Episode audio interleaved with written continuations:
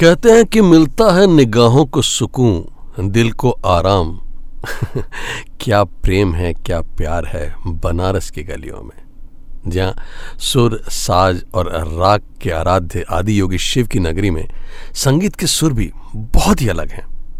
गंगा के पानी और बनारस की माटी ने संगीत को कुछ ऐसा गढ़ा है कि इसका असर ता ज़िंदगी जवान रहता है। कुछ ऐसा ही संगीत है हमारी आज की कहानी में। जो पूरी उम्र आपके साथ रहेगा। कहानी असल में ख्याल और ठुमरी की है।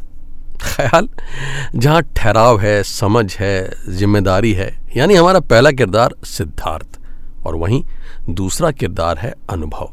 बिल्कुल ठुमरी जैसा, बेफिक्र, बहती हवा सा, सिर्फ़ प्यार ही प्यार बिखेरता, हर मोमेंट को हल्का बना देने वाला, कि आदमी उसे जीना शुरू कर दे। इन सबके बीच है एक राग मिश्र स्वरंजनी उनके बारे में बताऊँगा, पर पहले कहानी की शुरुआत करते हैं। तो भाई सुबह सुबह सूरज देवता सर उठाकर बनारस के घाटों को निहारने की कोशिश कर रहे थे। और वहीं उनकी किरणें गंगा जी को छूती हुई सीधे उस हरी खिड़की के खुले दरवाजों से हमारी मिश्र स्वरंजनी के चेहरे पर पड़ रही थी। उसके भीगे बालों के बीच से झांकते चेहरे को और खूबसूरत बना रही थी। और वहीं छह घर छोड़ आज अपने अनुभव जी ये नज़ारा अपनी छत पर बैठे देख रहे थे और अपनी डायरी के पन्नों पर उकेर रहे थे।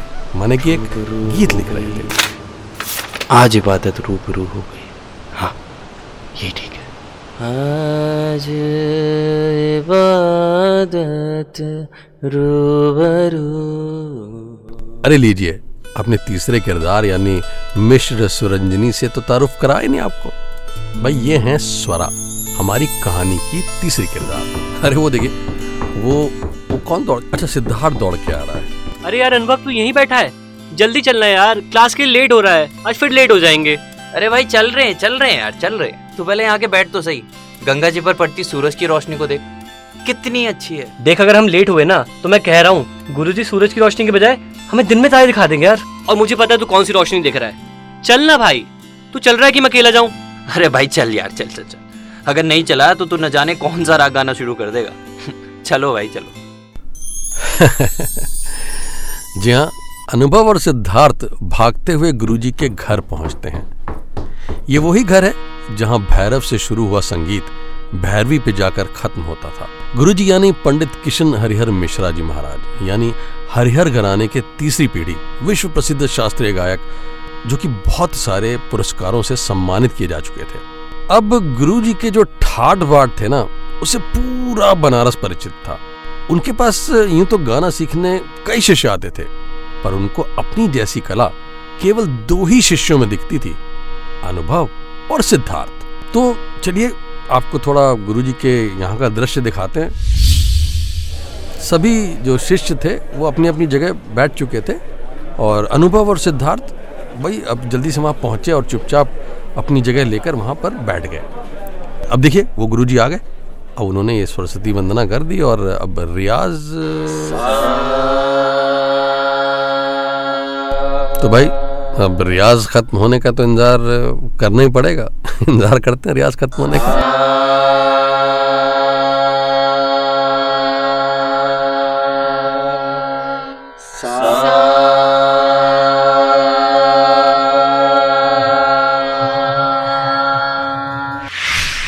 तो भाई लोग जब करीब एक डेढ़ घंटे बाद जब रियाज ख़त्म हो गया गुरु जी ने अपनी शिक्षा दे दी बातें बता दी राग के बारे में और तो सब के शिष्य धीरे धीरे उठकर जाने लगे। ऐसे में गुरु जी ने सिद्धार्थ और अनुभव को रोक लिया और बोले जरा सुनो तुम दोनों। जी गुरुजी एक प्रोग्राम है। मैं चाहता हूँ कि तुम दोनों हमारे घराने की तरफ़ से उसमें साथ में गाओ। जी गुरुजी भाई अब तो लाजमी था। दोनों को जब ये बात पता चली कि वो अगले प्रोग्राम में गाने जा रहे हैं तो दोनों बहुत खुश हो गए। दोनों के जीवन का ये बड़े मंच पर पहला परफॉर्मेंस होने वाला था। घर से बाहर आने के बाद अनुभव ने सिद्धार्थ से कहा अच्छा सिद्धार्थ सुनना तू यहीं रुक मैं ये खुशखबरी ना स्वरा को देकर आता हूँ ठीक है? स्वरा गुरु जी की छोटी बेटी यानी हमारी मिश्र स्वरंजनी। जी हाँ ये राग है एक और ये राग जो है मिठास से भरा होता है और ऐसी ही है हमारी स्वरा। सुसंस्कारी, हर तरफ़ मुस्कान बिखेरती गुरुजी उसको अपनी पलकों पर बैठा कर रखते थे। उनकी आँखों का तारा है वो। अब पंडित कृष्ण हरियर जी उस पर अपनी जान छिड़कते थे और वहीं स्वरा स्वरा उन पर जान छिड़कती थी। पर गुरुजी के साथ साथ वो एक और शख्स के दिल में बसती थी। अनुभव। असल में अनुभव स्वरा से बेतहाशा प्यार करता था और स्वरा भी अनुभव से उतना ही प्यार करती थी। और इसी बात से सिद्धार्थ हमेशा चिंतित रहता था। वो जानता था कि जिस दिन गुरुजी को इसके बारे में पता चलेगा तो वो अनुभव को नहीं छोड़ेंगे। भले ही अनुभव गुरुजी के लिए प्रिय शिष्यों में से एक हो, पर उनकी बेटी सबसे पहले आती है। अब अनुभव और सिद्धार्थ, ये कोई बहुत अमीर घराने के तो थे नहीं? अनुभव के घर में केवल उसकी एक बुढ़ी दादी के सिवाय कोई नहीं था। और सिद्धार्थ का भी कुछ ऐसे ही हाल था। माँ के गुजरने के बाद पाप था और वो भी दारू के नशे में धुत रहता था। सिद्धार्थ के मन में यह ख्याल बार बार आता था कि उनके और गुरुजी के परिवार की कहाँ कोई तुलना है। और वहीं दूसरी ओर अनुभव था, जो बिना कुछ सोचे बेफिक्र रहता था। और उसको न कल की चिंता थी और न ही अतीत का कोई गम। खैर धीरे धीरे दिन बीते और प्रोग्राम का दिन आ गया। सिद्धार्थ के मन में थोड़ा डर था और थोड़ी हिचक भी थी। यार अनुभव मुझे ना बहुत डर लग रहा है। देखना यार कितने बड़े बड़े लोग आए हैं हमारे गाने सुनने के लिए। कैसे होगा? यार सिद्धार्थ यार डर तो मुझे भी लग रहा है यार। अगर अगर मैंने कुछ गलत सुर छेड़ दिया और गुरुजी ने फ्यूचर में स्वरा की शादी किसी और से करा दी तो? यार मैं तो मर जाऊँगा यार। अरे अरे यार तू पागल है क्या? अरे यार अरे यार मज़ाक कर रहा हूँ। तू तो डर गया। तेरी टेंशन कम कर रहा हूँ बस समझा? यार क्या करूँ? टेंशन तो हो ही रही है ना। देख मुझे तो जो गुरुजी ने सिखाया ना मैं तो वो गा दूँगा। मुझसे ये एक्सपेरिमेंट वगैरह नहीं होंगे स्टेज पे। यार सिद्धार्थ तू ना डरता बड़ा है। भाई दिल खुल के गाती हूँ ना बस। और सुन सुर में रहियो। बंधुओं आज मैं अपने हरिहर घराने के दो अनमोल रत्न आपके सामने प्रस्तुत कर रहा हूँ, क्योंकि यहाँ विभिन्न तरह के श्रोतागण मौजूद हैं। तो सबकी पसंद को ध्यान में रखते हुए एक मिश्रित राग प्रस्तुत कर रहे हैं, जिसमें ये राग के अंदर ही एक गीत गाएँगे। आइए जोरदार तालियों से हम इन दोनों का अभिनंदन करते हैं। वो देखिए गुरु जी भी बैठ गए और प्रोग्राम शुरू हो गया। हाँ देखो, दोनों ने गुरु जी को प्रणाम किया और गाना शुरू कर दिया। नीरे ग निध नीरे ग निरे ग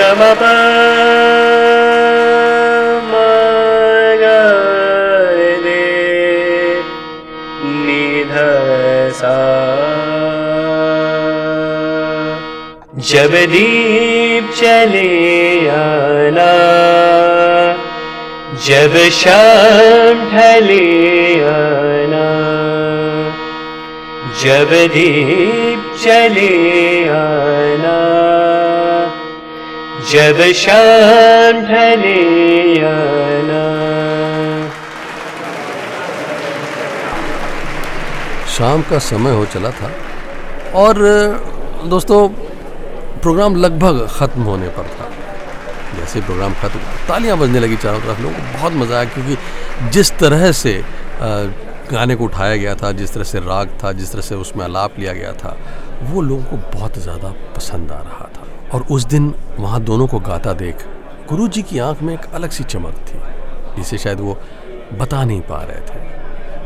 प्रोग्राम खत्म हो गया, तालियों की घरघराहट से पूरा गंगा घाट रहा था अनुभव और अनुभव और सिद्धार्थ दोनों तो खुशी से फूले नहीं समा रहे थे। सिद्धार्थ अपने गुरुजी की ओर देखकर उत्साहित हो रहा था और अनुभव उनके साइड में खड़ी स्वरा को देख के। दोनों ने ही आँखों आँखों में हज़ार शब्द एक दूसरे को कह डाले।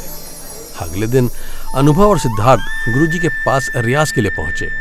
तो गुरुजी बोले अच्छा गाया तुम लोगों ने, पर अभी भी काफ़ी मेहनत की ज़रूरत है। खासकर तुम्हें अनुभव। न जाने कहाँ ध्यान रहता तुम्हारा हर वक्त। चलो, आज हम राग तिलक कामोद के रियाज करेंगे। खैर दोस्तों, दिन बीतते गए, अनुभव और सिद्धार्थ की जोड़ी कमाल करती गई। उस प्रोग्राम के बाद दोनों ने कई प्रोग्राम साथ में किए।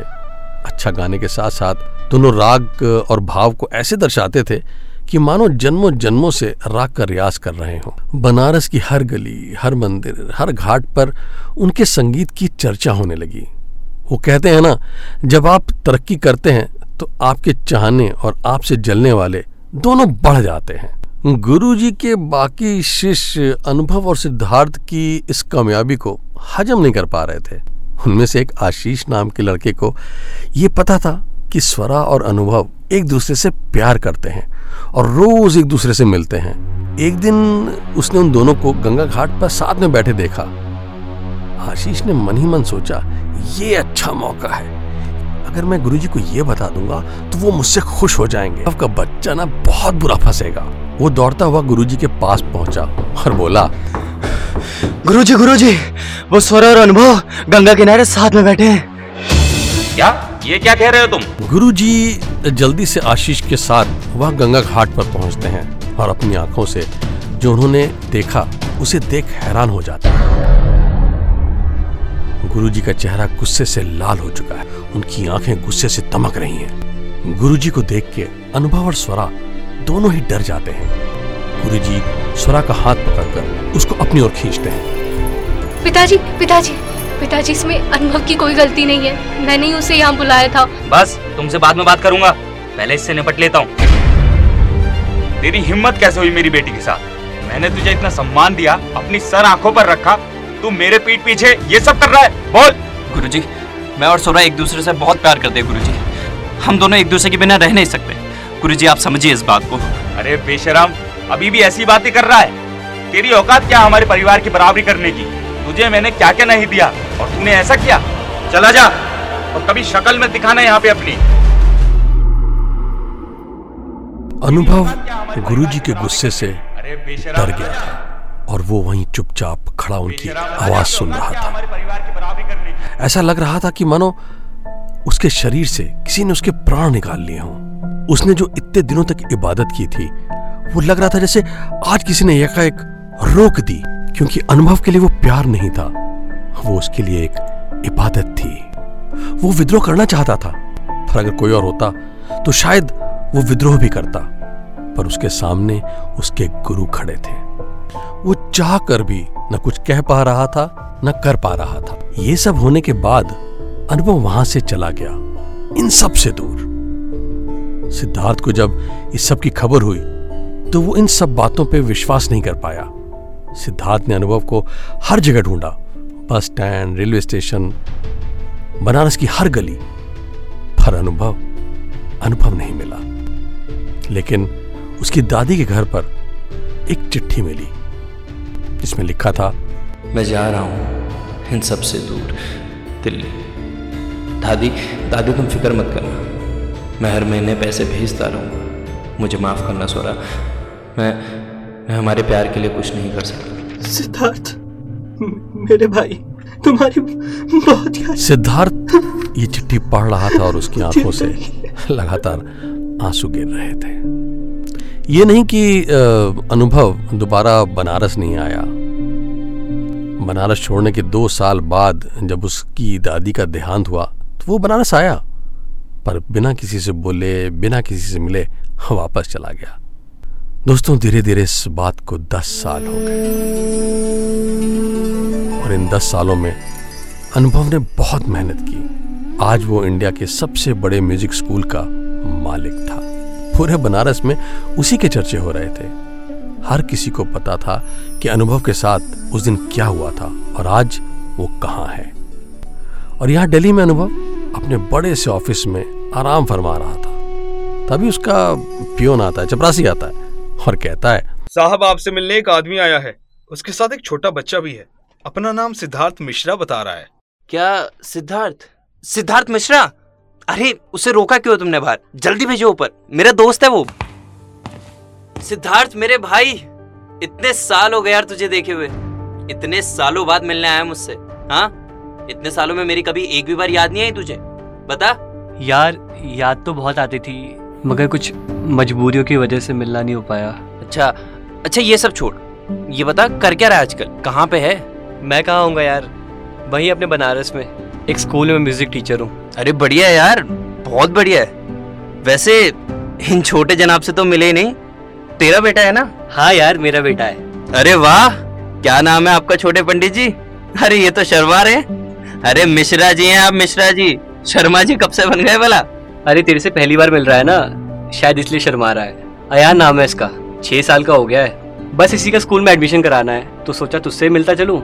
और सुना है कि तेरे यहाँ के स्कूलों में जान पहचान भी है। तू अगर बात करे तो इसका एडमिशन भी यहाँ हो जाएगा और इसकी संगीत की तालीम भी यहाँ से करवा देंगे। अरे हाँ भाई बिल्कुल यार। आखिर तेरा बेटा है।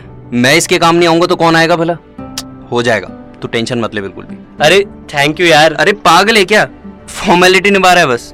अबे ये बता भाभी क्यों नहीं आई? और और तूने शादी में भी नहीं बुलाया? वाह शादी भी हो गई और यहाँ पे पता ही नहीं। अभी तक नाम भी नहीं बताया तूने? वाह भाई वाह। तू वो सब छोड़ना वो सब पुरानी बातें हैं। तू बता तू कैसा है? ना भैया ना। मैं भी तो जानूं कि हमारे सिद्धार्थ बाबू को पसंद किसने किया है भला हाँ? अरे छोड़ना यार। देख अगर तू नहीं बता रहा तो मैं अयान से पूछ लूँगा। अयान आप बताएँगे ना अपनी मम्मी का नाम? बताइए। अरे शर्माओ मत। बता भी दो बेटा। अगर आप मुझे नाम बताओगी तो मेरे पास ना बहुत सारी चॉकलेट्स हैं।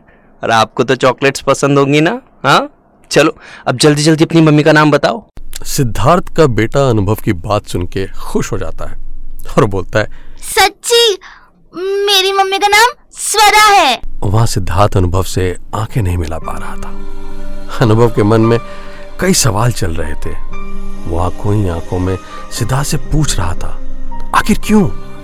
क्यों? स्वरा ही क्यों? सिद्धार्थ खामोशी तोड़ता है और बोलता है क्या क्या ये वही सोरा के बारे में बात कर रहा है सिद्धार्थ? हाँ बोलना हाँ हाँ यार।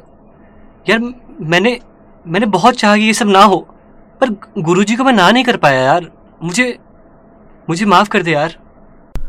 ये सुनकर अनुभव कुछ देर सोच में पड़ जाता है और अपने ही ख्यालों की दुनिया में खो जाता है। उसने टेबल पर रखे पानी के गिलास से पानी पिया और एक लंबी सांस ली और बोला अरे हाँ यार मैं समझ रहा हूँ तेरी बात। अरे मैं भी कहाँ पुरानी बातें लेके बैठ गया। अरे हो जाएगा। इसका एडमिशन दिल्ली के बेस्ट स्कूल में कराऊँगा। तो टेंशन क्यों ले रहा है? सब मुझ पे छोड़ दे। अरे यार तेरा जितना शुक्रिया करूँ ना उतना कम है। तो मैं फिर अगले महीने लेके आता हूँ उसको तेरे पास। पर अगले महीने तक रुकना क्यों है? हाँ मैं तेरे को ना बताना भूल गया।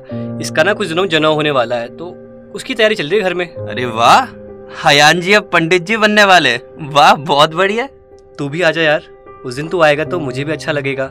और मिल भी लियो सबसे बनारस में। मेरा वहाँ कौन ही रहता यार। एक दादी थी उन्हें भी गुजरे आठ साल हो गए।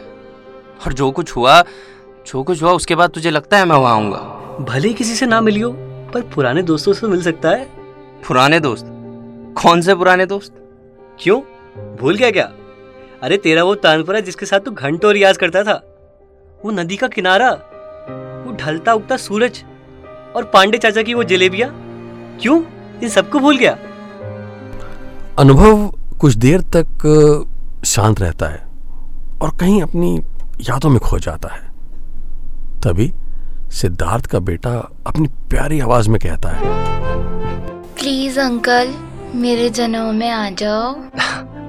उसकी प्यारी सी आवाज़ सुनकर वो अपने आप को रोक नहीं पाता है और उससे कहता है ओके okay, बेटा। मैं ज़रूर आऊँगा और आपके लिए खूब सारे गिफ्ट्स और चॉकलेट्स भी लाऊँगा। ठीक है? अच्छा फिर हम चलते हैं। हमारी टैक्सी बाहर खड़ी है। ये कह के सिद्धार्थ वहाँ से अपने बेटे के साथ चला जाता है। अनुभव के मन में अभी भी कई सवाल चल रहे थे। पुरानी यादों ने उसे जकड़ लिया था। कुछ दिन बीते और वो दिन भी आ गया जब सिद्धार्थ के बेटे का जनेऊ होना था। अनुभव भी बनारस पहुँचा। बनारस पहुँचते ही वो सबसे पहले अपनी दादी के मकान पे गया और उस मकान के उस कमरे में जाकर वो बैठ जाता है। वहीं बैठकर वो सोच रहा था, अपने आप को कोस रहा था कि वो क्यों नहीं था अपनी दादी के पास। हाँ उनके आखिरी पलों में क्यों वो चला गया था उनको छोड़कर? अनुभव अंदर ही अंदर रो रहा था। वो गंगा नदी, वो घर, वो मंदिर, जहाँ रोज सुबह वो आरती गाता था, वो पांडे की दुकान सब याद आ रहे थे उसको। अंत में सिद्धार्थ के घर वो पहुँच जाता है। या यूँ कहिए पंडित जी के घर। पंडित जी ने सिद्धार्थ को घर जमाई बना लिया था। सिद्धार्थ अनुभव को देखते ही बोलता है अरे अनुभव आओ यार आओ। तुम्हारा इंतज़ार था। बैठो बैठो। अरे नहीं यार ठीक है। वैसे अयान का है? मैं उसके लिए कुछ लाया हूँ। अरे वो तैयार हो रहा है। तू बैठ तो सही आता ही होगा वो। और और पंडित जी? वो वो जरा पूजा की तैयारी से बाहर गए हैं आते ही होंगे। अच्छा ठीक है। अनुभव अंकल आप आ गए। ये! अनुभव अंकल आप मेरे लिए क्या लाए हो? अरे ये रहे छोटे पंडित जी। मैं आपके लिए ढेर सारी चॉकलेट्स और टॉयज लेकर आया हूँ। ये! Thank you uncle. इतने में स्वरा बाहर निकल कर आ जाती है। अनुभव स्वरा को देख के स्तब्ध सा रह जाता है। वहीं खड़ा रह जाता है। कुछ बोल नहीं पाता है। स्वरा जो कि एक छोटी सी लड़की से एक पूरी गृहिणी बन चुकी थी। और उसके चाल में वो चुलबुलेपन की जगह वो ठहराव आ चुका था सादगी आ चुकी थी।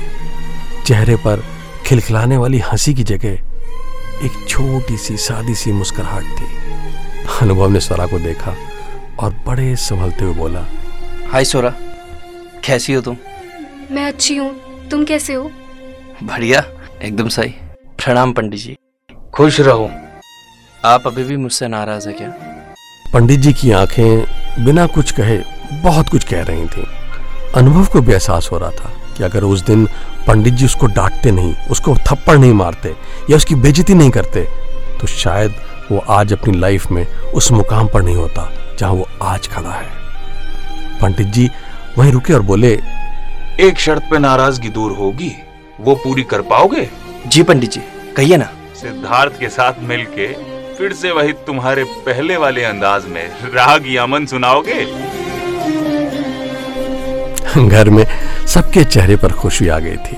वो कहते हैं ना कि कुछ कहानियों का अंत वैसा नहीं होता जैसा कि हम सोचते हैं। पर जीवन में कुछ ऐसी चीज़ें होती हैं हमारे साथ जो शुरू में भले ही हमें बुरी लगे पर आगे चल के वो हमारे लिए अच्छी बन जाते हैं। पर इन सब के बीच एक चीज़ जो नहीं बदली थी, वो था अनुभव का प्यार। या कहिए, अनुभव की